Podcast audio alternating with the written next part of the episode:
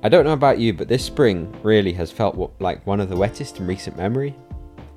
Going back even a few months to uh, deep into the winter training, it's been wet and cold for the majority of the days. I don't know why it stands out in the memory, but there are no sunny, warm days that stand in the memory. Maybe it's, you know, built into us, but it has certainly felt like it's been w- w- more wet than it has been dry.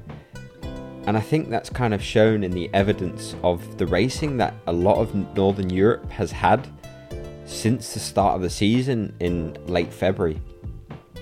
For me, I've gone through two skin suits and a couple of shorts that have lost their fluoro yellow and turned into more of a lime green just by virtue of how wet it's been in the racing.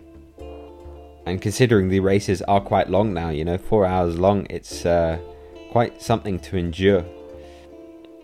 The only dry races I've had personally have been in Gabon, in Africa, unsurprisingly, and the Sicily race, which was in the south of Europe, in warmer climes and more consistent climates.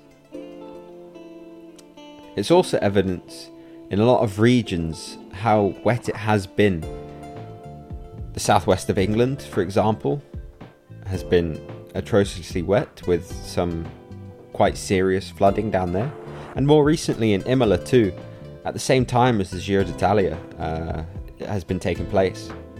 This year has been slightly different in that it's the first year that I've had clothing from the same company this year in uh, Bingoal Wallonie Bruxelles, we've been we're, sponsored by Vermarc as they've been for so many years now, and to really have a full set of clothes that complement each other in the gloves, the overshoes, the jersey, the jackets, countless jackets, uh, headscarves, you name it, every bit of kit to work complementary really keeps that temperature in, and you can vary the clothing day by day with smaller increments of weather changes. And that's really helped in the racing, for example, in Olympia's tour in Holland, every day was atrociously wet and atrociously windy. I can't say atrociously, can I? And it's really been a test of skill to understand when and what clothes to wear especially in the racing, especially when your core body temperature rises higher than you might anticipate. You have to really pair the wet weather with the real feel and the rain and the wind and the wind chill, and it all plays factors into what you're wearing. It's a really difficult skill to master, and there have been a few lessons that I'd like to share with you today. The first of which is gloves. Now, gloves are a personal preference. A lot of riders like to wear gloves, a lot of riders like to not wear gloves, given that they often boast about a better feeling of the road and a better connection to the tarmac through the tyres and the saddle. But when it comes to being wet and cold, and you start to put on the neoprene gloves, and then, as the stage progresses, because it is a four hour stage, it might become dry. You might start in the slightly earlier morning and it comes to afternoon and it gets a bit warmer. Your hands, typically as cyclists, are the first thing that you want to take off. You want to be free in the hands. You don't want these stocky things on, especially to take on and off jackets to eat food. It just becomes more cumbersome.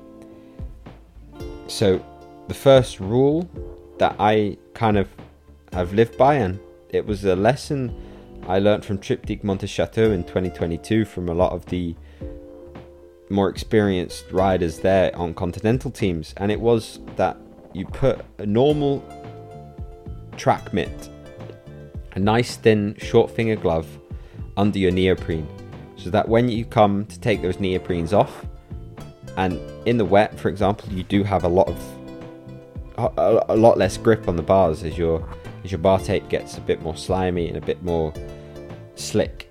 So to have that extra glove mitt to get a bit more friction on that bar tape really does help things out. So that's the first lesson to put extra mitts under your neoprene gloves so that you can have that extra grip.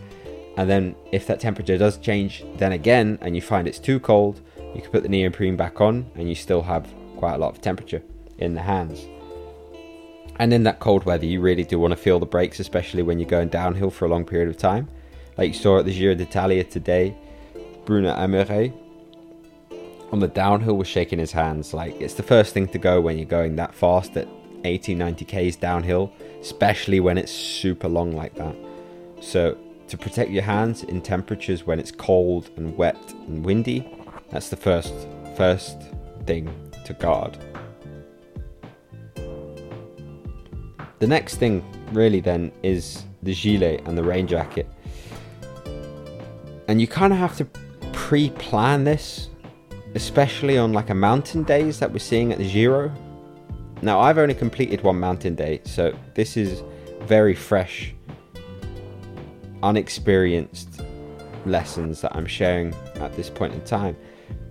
But you do have to plan ahead for if you want to get in the gruppetto if the day's a bit too hard for you and you have to get those jackets in your back pocket before you get into that gruppetto because once the cars go by, cars go by. There's no, nothing you can do about it.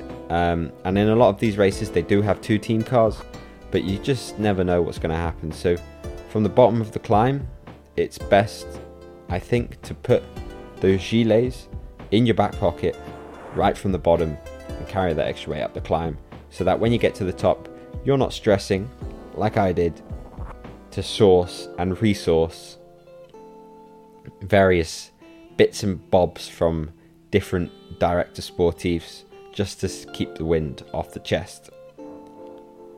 Now, in the bottom, in the valleys, it could be 20 degrees, and as we were seeing at the Giro, it could be, you know, 4 to 0 to 4 degrees at the top of the mountain with a 20k downhill afterwards. So you could go from 20 degrees in the valley with no undervest and being very comfortable to being utterly frozen to the core by the top of the climb. And that's really the thing that you have to prepare for with the gilet and the raincoat. Maybe, yeah, th- those two will normally get you down the other side. But if, if for whatever reason, for uh, you you make a mistake and you don't do that, like I did for my very first mountain stage, don't be afraid to go to the cars or the uh, soigneurs at the side of the road and ask for a newspaper, ask for a plastic bag, because it really can save the chest and keep that cold off the chest, which the gloves is for a sustained period of time, but that paper for the downhill will get you down, uh, no matter how cold your arms and legs and hands are you're going to get down there fairly quick, sharpish in maybe, you know, 10 15 minutes if it's a fairly long descent. Um, but yeah, the, the chest is the best thing to guard on mountain stages like that, where you're coming from, you know, 1500 to 2000 meters elevation down to back to sea level.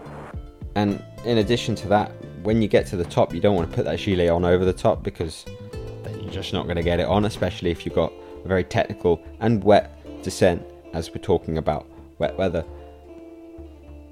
You have to put that on. You have to preempt it really. You have to put that on before the top of the climb. Um, so as you're getting to the top, no one's going to attack, especially if in the gruppetto. And as you see at the Giro, it's the best thing to learn. They're all putting their jackets on 2Ks, 1Ks from the top of the climb. Um, and it's that's the best way to do it. So you're well prepared, you're rested, you're calm.